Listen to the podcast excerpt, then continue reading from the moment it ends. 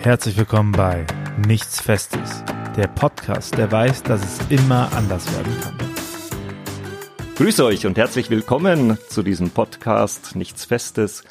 Ich äh, bin ja schon bekannt geworden. Ich bin der Klaus Hofstetter, bin Priester und bin verantwortlich für die Berufungspastoral in der Erzdiözese München und Freising.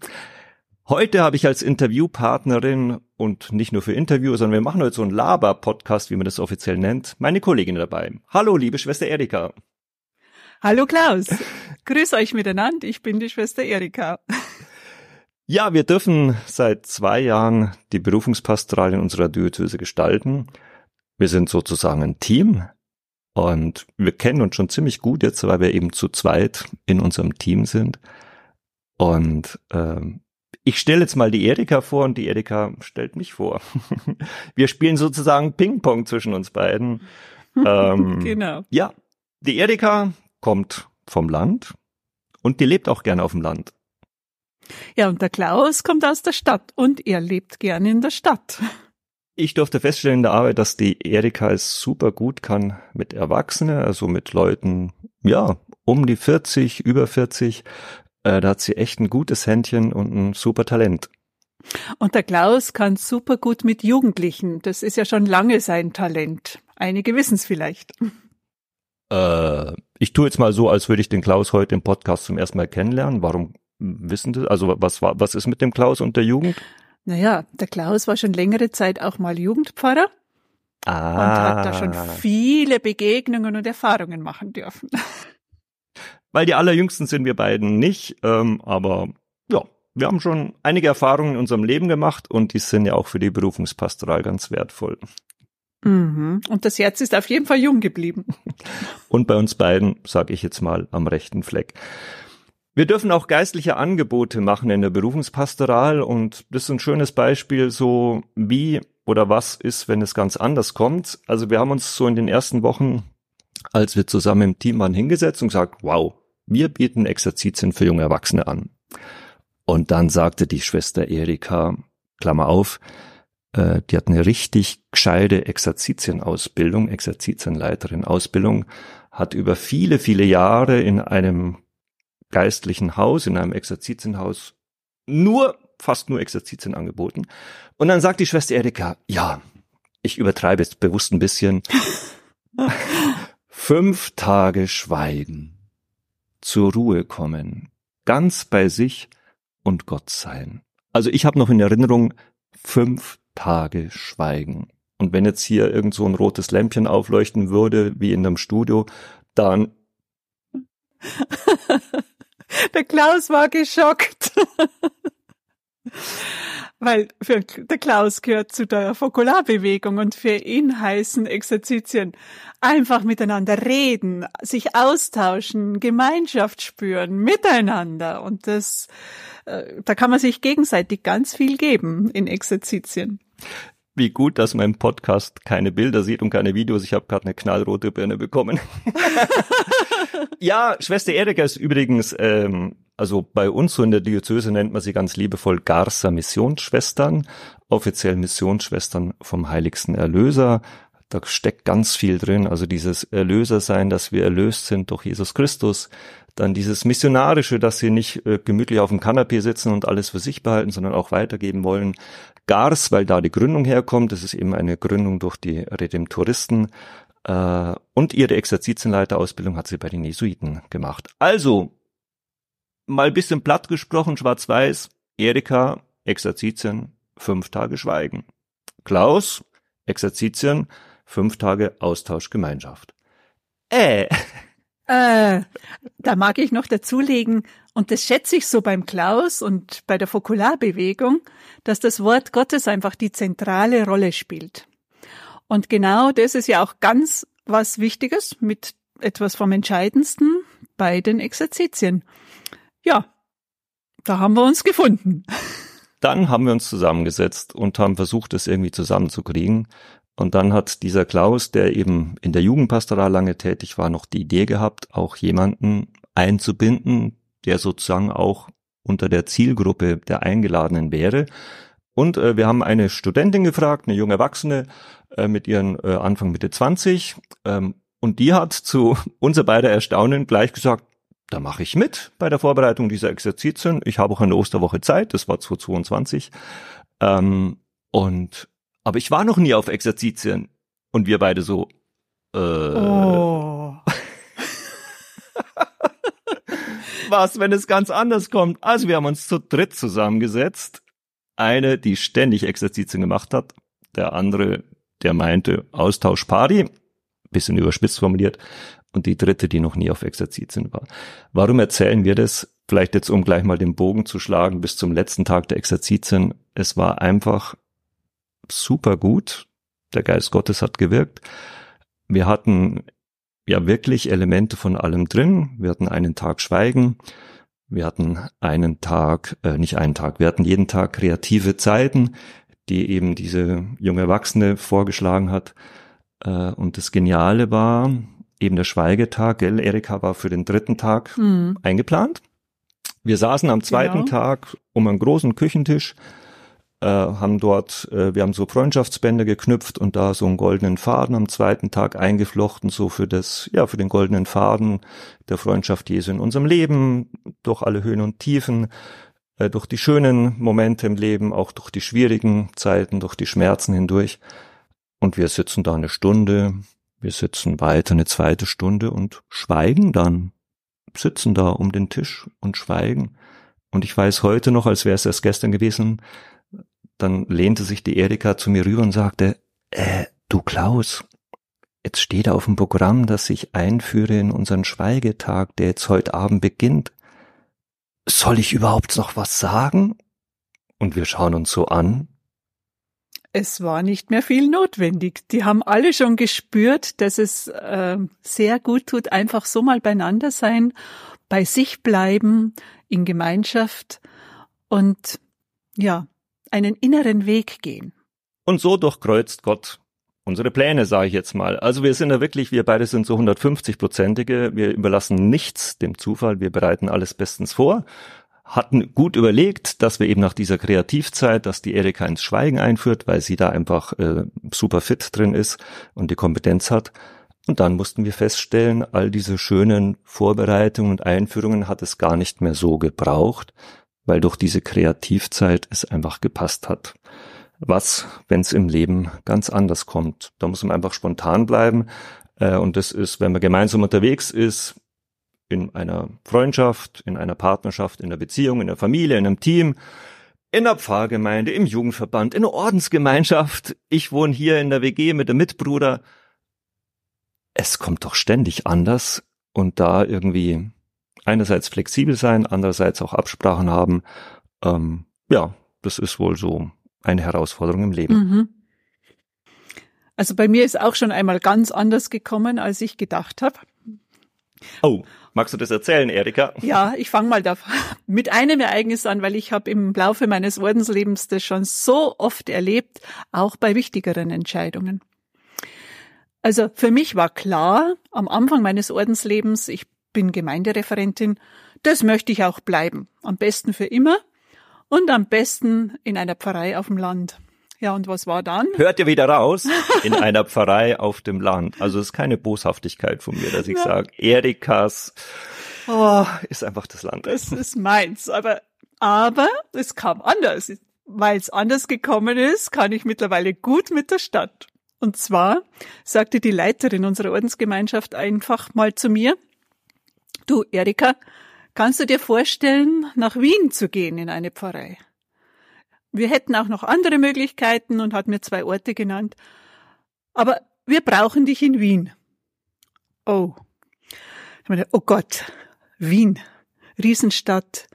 Und als ich dann mitbekommen habe, welche Pfarrei, Stadtrand, sozial total schwierig, Gewalt im dortigen Viertel, ich habe mir gedacht, nein, nein, das schaffe ich nicht. Ich musste mich entscheiden. Sage ich da jetzt ja oder sage ich nee, ich gehe lieber dahin oder dorthin. Ich habe gut hingehört, nach außen, in mich hinein, auf meine Mitschwestern, auf Gott. Entschuldigung, Erika, da bin ich jetzt so frei und hake ein, auch wenn die Erzählung mhm. total interessant ist, mhm. weil das Thema unserer Staffel ist ja, was, wenn es ganz anders kommt. Okay, also du hast dich entschieden, du lebst in einem Orden Ähm, mhm. In einem Orden gibt's Verantwortliche. Ähm, und die hatte jetzt die Idee, wahrscheinlich nicht aus Jux und Tollerei, ob du in die große Stadt Wien gehst.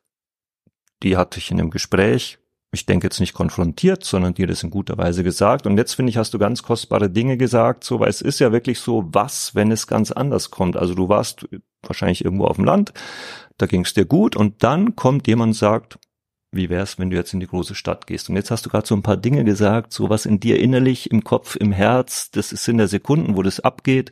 Was da, magst du das nochmal so? Oh, Hilfe! Schreck, lass nach!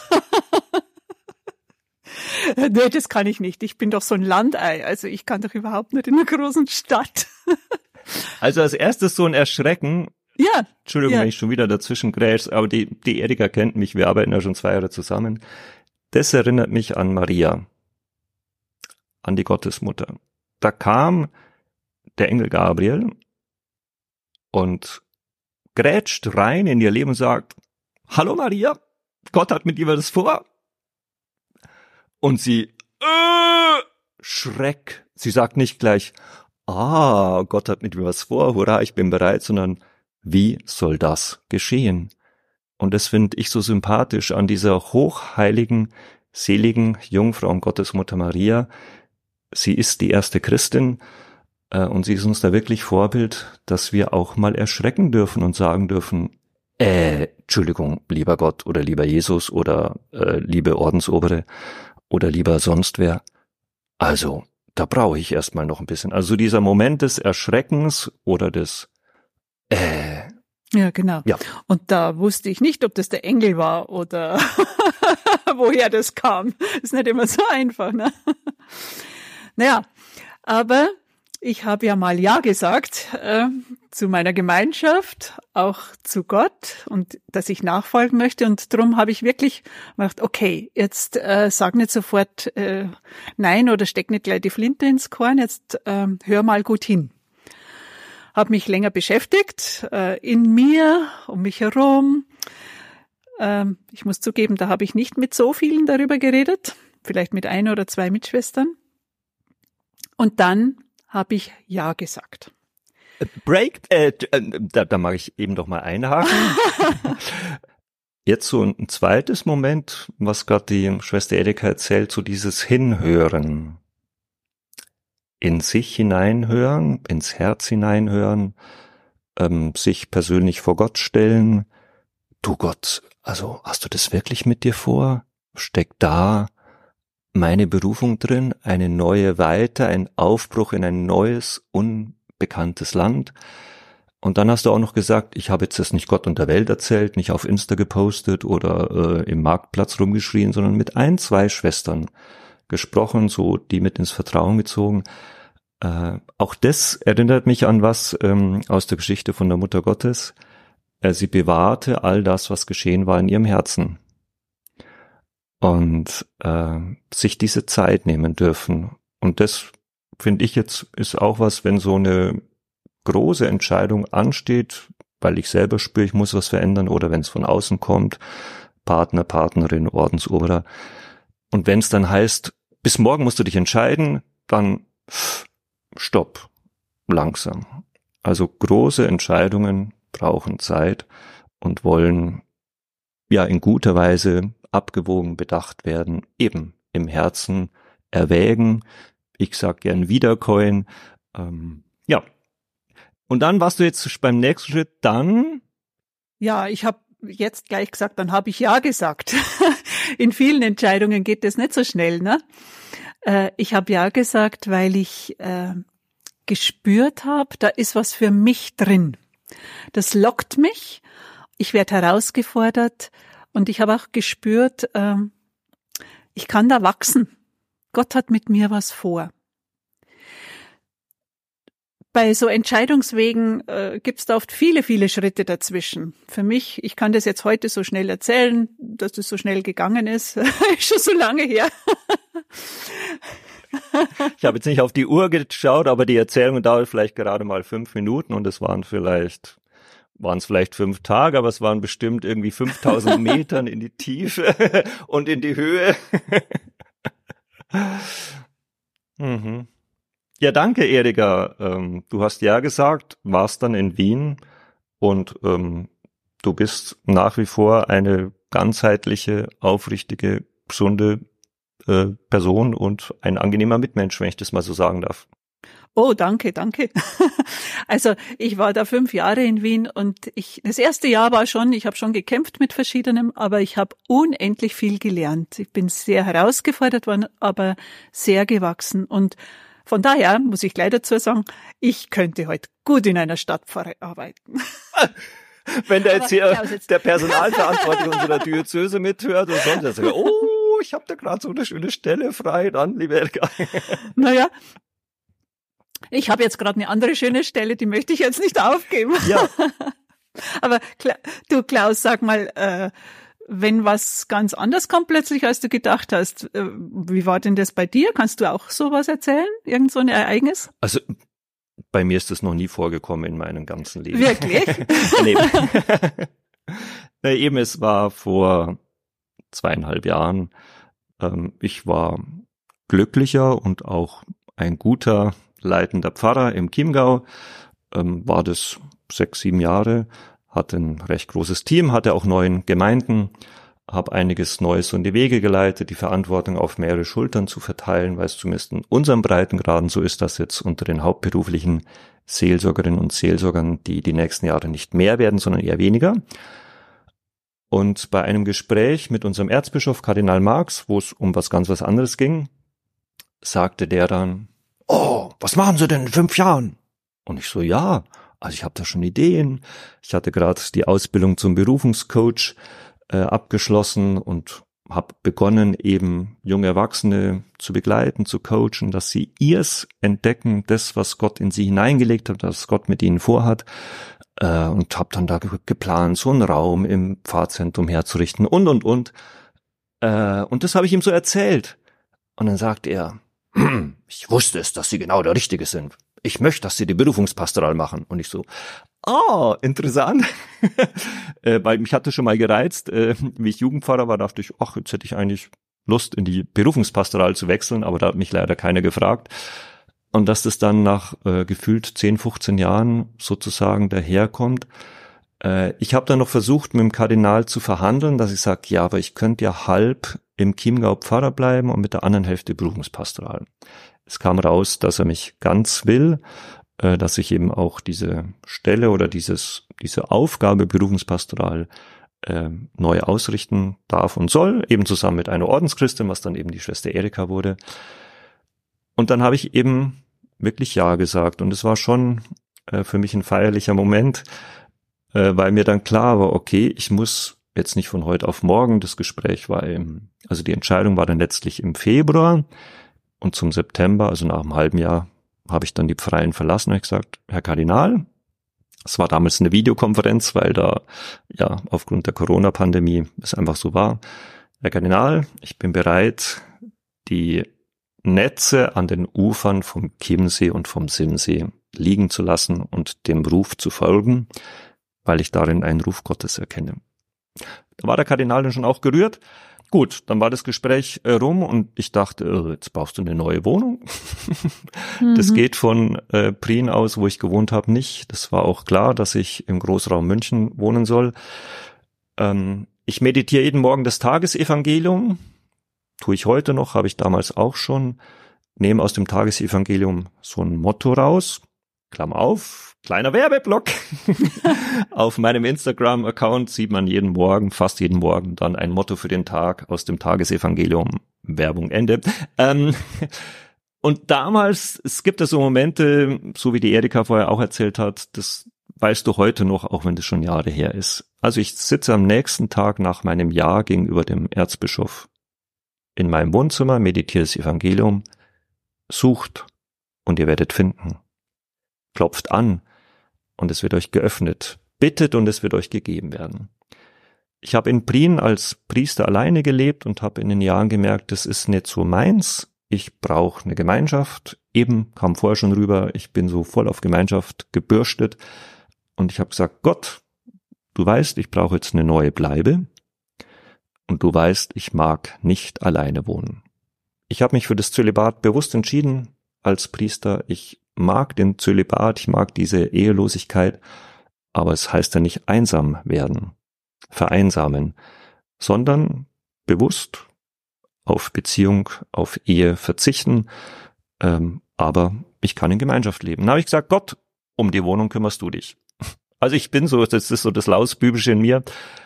Und binnen drei Tagen hatte ich drei Angebote von der Diözese, von, äh, von der geistlichen Gemeinschaft und mir sind eben auch zwei Mitbrüder in den Sinn gekommen, wo ich wusste, dass die jetzt gerade die Pfarrei gewechselt haben.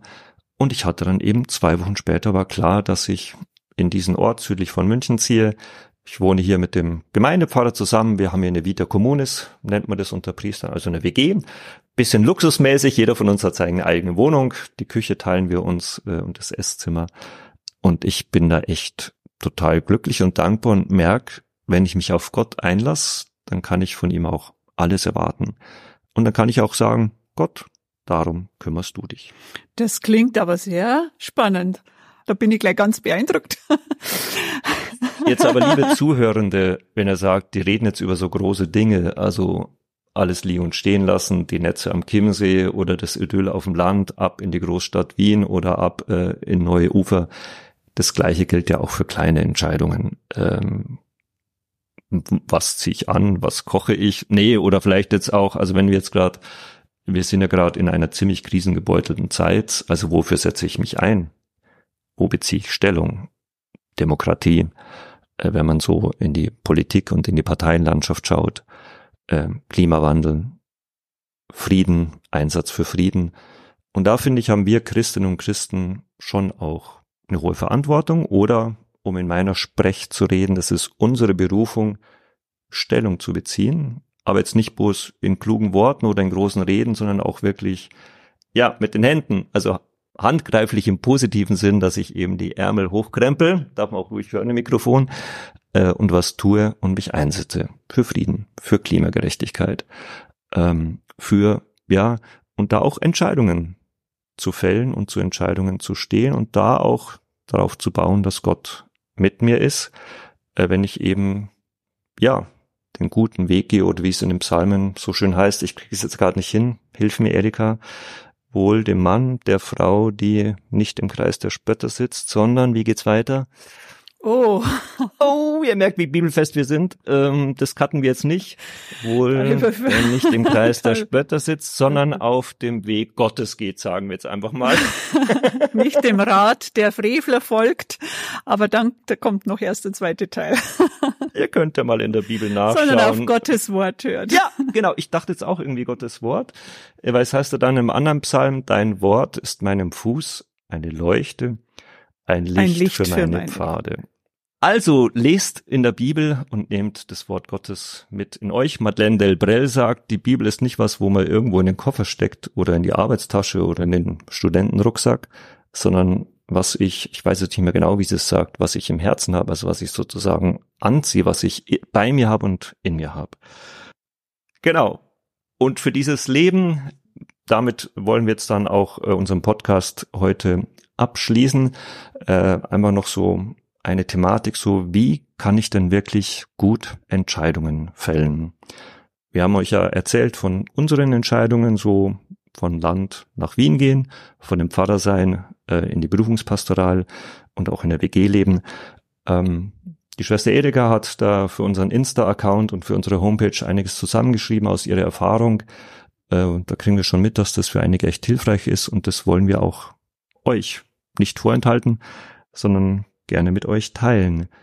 Erika, was, wenn es im Leben ganz anders kommt? Ich sehe plötzlich von mir zwei Möglichkeiten, zwei Wege, beide sind lukrativ, beide sind äh, verheißungsvoll.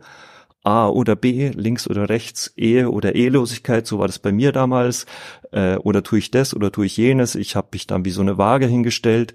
Was hilft mir, gute Entscheidungen oder in guter Weise Entscheidungen zu fällen? Eines hast du ganz am Anfang schon gesagt, Klaus, oder betont, es, ich muss spüren, ist es jetzt überhaupt dran, eine Entscheidung zu treffen, ne? Wenn du sagst Ehe oder Ehelosigkeit und das sagt mir jemand in der neunten Klasse, dann denke ich, hm, ist das jetzt schon dran?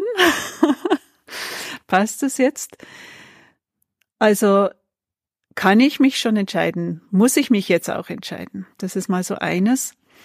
Und ein anderes hast du vorher auch schon erwähnt. Für jede Entscheidung kann es sehr hilfreich sein zu schauen, was sind denn so meine Gaben? Was sind meine Talente? Und ich nehme noch ein anderes Wort dazu. Was ist meine Sehnsucht? Das eine ist das, was ich kann und das andere ist das, was tief in mir ist als einem, ein Durst nach Leben. Wo zieht's mich hin? Wo spüre ich, da ist für mich mehr Leben drin, mehr Freiheit. Was ja. sind meine Stärken, meine Talente, meine Charismen, meine Sehnsucht?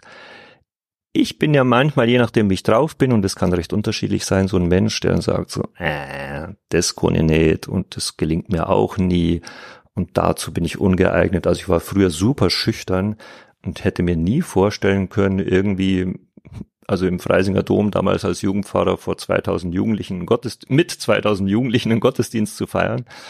Ah. Und da ähm, mag ich noch so dazulegen, äh, Erika, also wenn du so eine oder einer bist, die immer das sieht, was du nicht kannst, was dir nicht gelingt, dann dich selber zu fragen, sondern, also was weiß ich, äh, ich äh, bin so entschlussunfreudig, ja, da passt jetzt das sondern nicht, aber ah, meine Stärke ist, dass ich Dinge wirklich gut abwäge.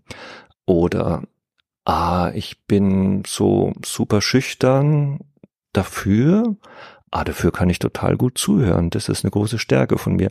Also nicht zu sehr auf das zu schauen, was ich nicht kann, weil dann, ja, merke ich selber, dann wäre ich irgendwie eng und, äh, und bedrückt, sondern wirklich auf das zu schauen und jedes, was nicht so, was ich gerade nicht so als Hit empfinde, hat ja auch eine positive Seite. Eben schüchtern, super zuhören. Ähm, Partymacher, kann jetzt, sehe ich vielleicht, wenn du das als negativ siehst, zu sagen, ah ja, aber Leute freuen sich, dass ich irgendwie auch ähm, gute Stimmung reinbringe, äh, eben auch auf dieses Positive zu sehen, dafür dankbar zu sein und ähm, dann entwickelt sich da auch was. Okay, also erstens ähm, ist es der richtige Zeitpunkt, diese Entscheidung zu fallen, fällen. Mhm. Zweitens, schau auf deine Stärken, auf die Sehnsucht, auf das, ja, wo du spürst, ah, da wird das Herz weit. Was denn noch, Erika? Also, und wenn du auch mit einem guten Blick auf dich geschaut hast, ne, und dann kannst du auch mal auf die Welt schauen. Äh, ich erinnere mich an jemand, ähm, der wusste überhaupt nicht, was soll ich denn irgendwie machen, hat unendlich viel gekonnt, ne? Äh, das wäre möglich und das und das und das. Und dann war eine Frage, tja, und was meinst du? Wo wirst du aktuell besonders gebraucht? Wo braucht dich die Welt? Wo brauchen dich die Menschen? Was ist zurzeit besonders notwendig? Wo sind aktuell gerade Nöte, wo du dich einbringen kannst? Also wo werde ich gebraucht? Das finde, also ihr merkt ja schon, dass wir uns immer wieder so Ping-Pong machen, nicht bloß im Vorstellen, sondern auch so, äh, wo werde ich gebraucht? Also so Entscheidungen fällen ist nie so eine Sache, auch nur ich und mein Leben und so schön eingekastelt, sondern als Christ, als Christin und das kommt in allen Botschaften Jesu rüber, wenn es um Nachfolge geht, um Entscheidungen geht, ähm, auch dieses für die Menschen da sein. Ich sende euch mitten unter die Menschen.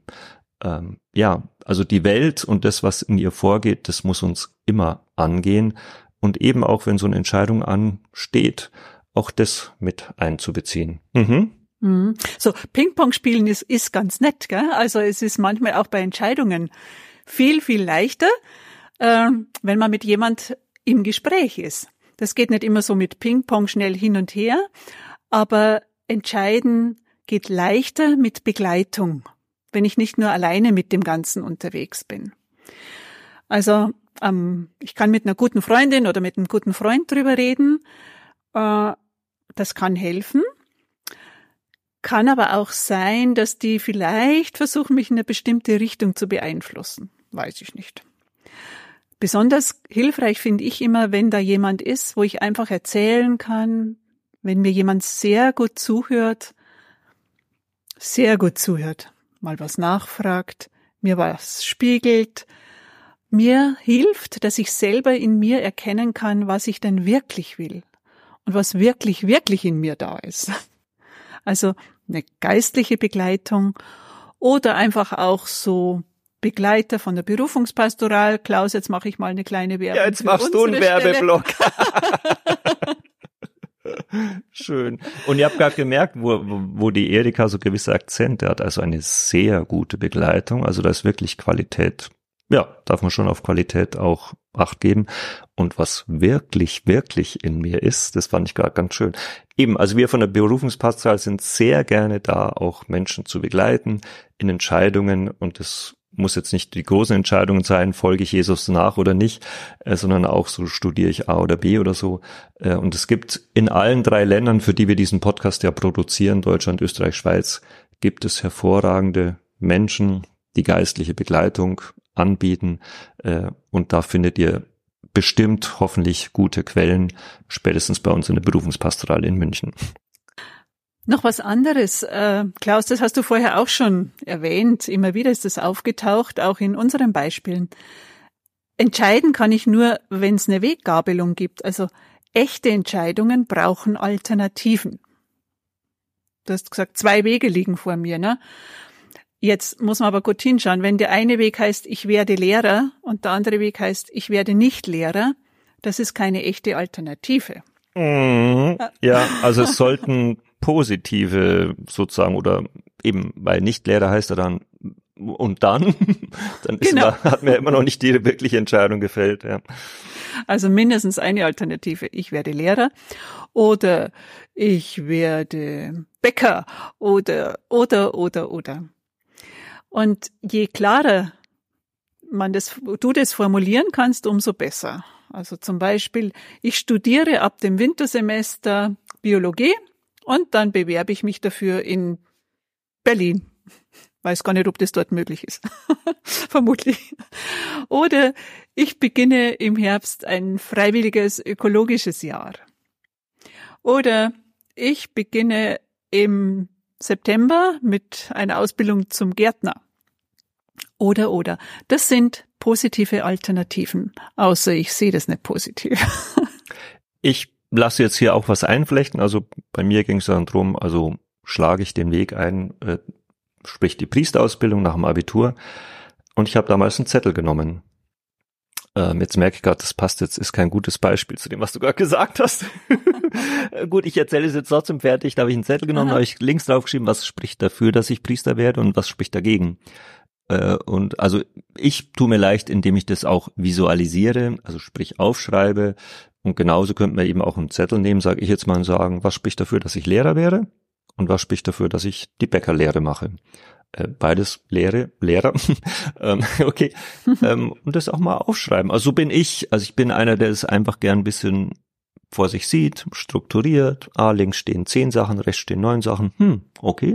Ähm, dann noch mal im Herzen erwägen, sprechen. Okay, gut. Also es müssen echte Alternativen sein, reale und eben auch sozusagen positive und je konkreter, mhm. desto besser. Mhm. Du Klaus, das kann ich nur unterstreichen. Ich mache das auch gern schriftlich.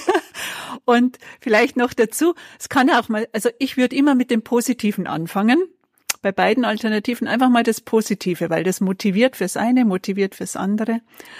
Dann kann es aber jetzt sein, wenn ich das andere, was dagegen spricht, auch hingeschrieben habe, dass an ein, bei einer Sache sind neun Sachen, die dafür sprechen und eine dagegen und beim anderen sind nur drei Sachen, die dafür sprechen und vielleicht auch nur eine dagegen. Aber bei den drei Sachen auf der einen Seite ist das eine so gewichtig, dass mir das eigentlich im tiefsten Innern viel wichtiger ist als das andere. Also das heißt, man könnte auch diese, wenn man das so strukturiert machen will, könnte man natürlich jede, jeden dieser Punkte auch noch ein bisschen gewichten. Ich habe so gemacht, dass ich den Punkt, der so gewichtig war, dreimal hingeschrieben hat. Ah. da hatte ich schon mal drei Sachen. okay, aber jetzt kommen wir vielleicht dann doch allmählich äh, ein bisschen ins Labern. Wie viele Punkte für die gute Entscheidung fällen gibt es denn noch, Erika? Drei. Drei? Die kriegen aber, wir noch unter. Genau. Jetzt wollen wir entscheiden mit dem Kopf. Also sowas aufschreiben ist oft auch was gut, was gut im Kopf ist. Und für, ist wichtig, den Kopf zu gebrauchen und den Gefühlen trauen. Also am besten ist, wenn ich auch meine Gefühle zulasse und mein Herz mitsprechen lasse und den Kopf. Und da, wo Kopf, Herz und Bauch zusammenkommen und also wo ich auch ein gutes Gefühl habe dabei, wenn ich ganz ehrlich zu mir bin, dann komme ich dem näher, was, was meines sein kann.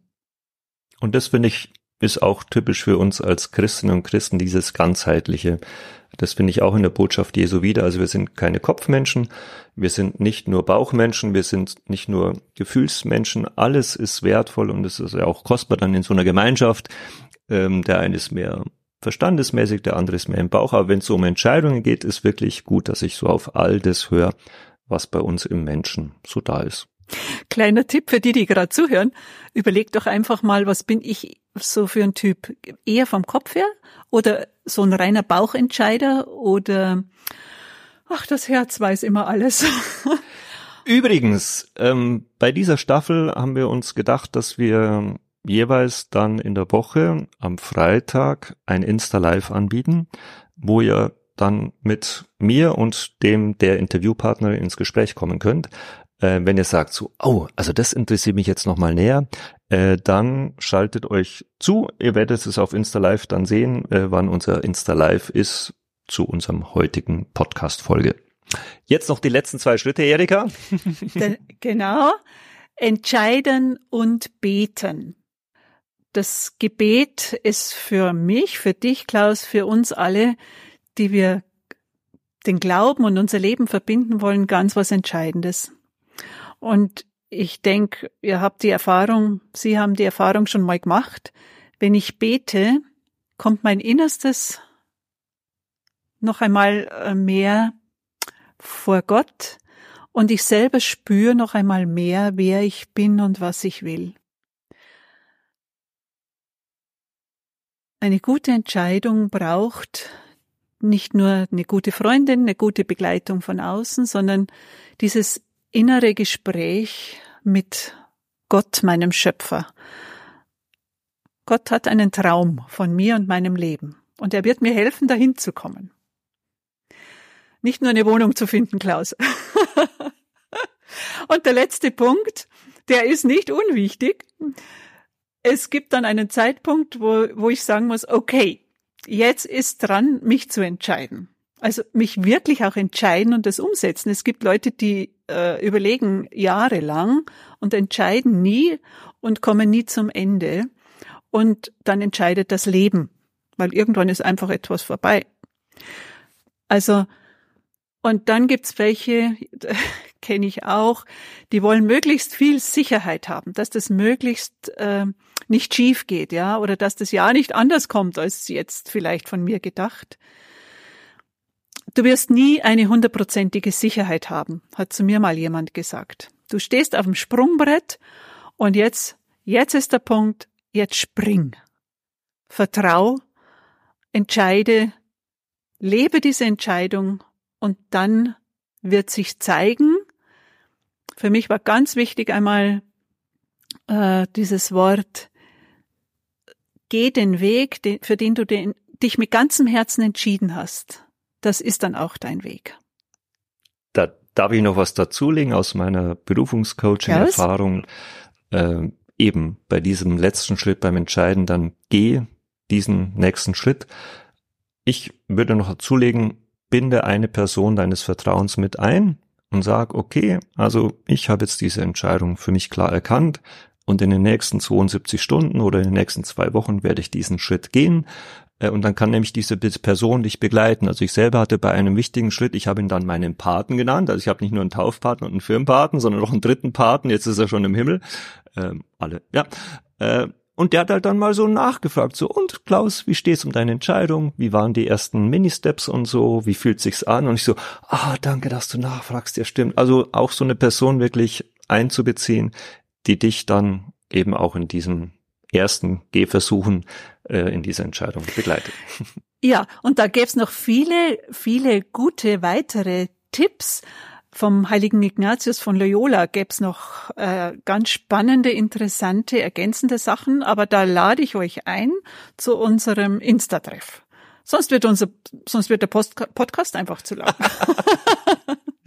genau. Also nächsten Freitag um 18.30 Uhr Insta Live über den Kanal Nichts Festes oder über beide unsere beiden Insta-Accounts ähm, Klaus Hofstetter oder Sirre Erika Wimmer. Ähm, da bekommt ihr mit, wann und wie man da dazu stoßen könnt.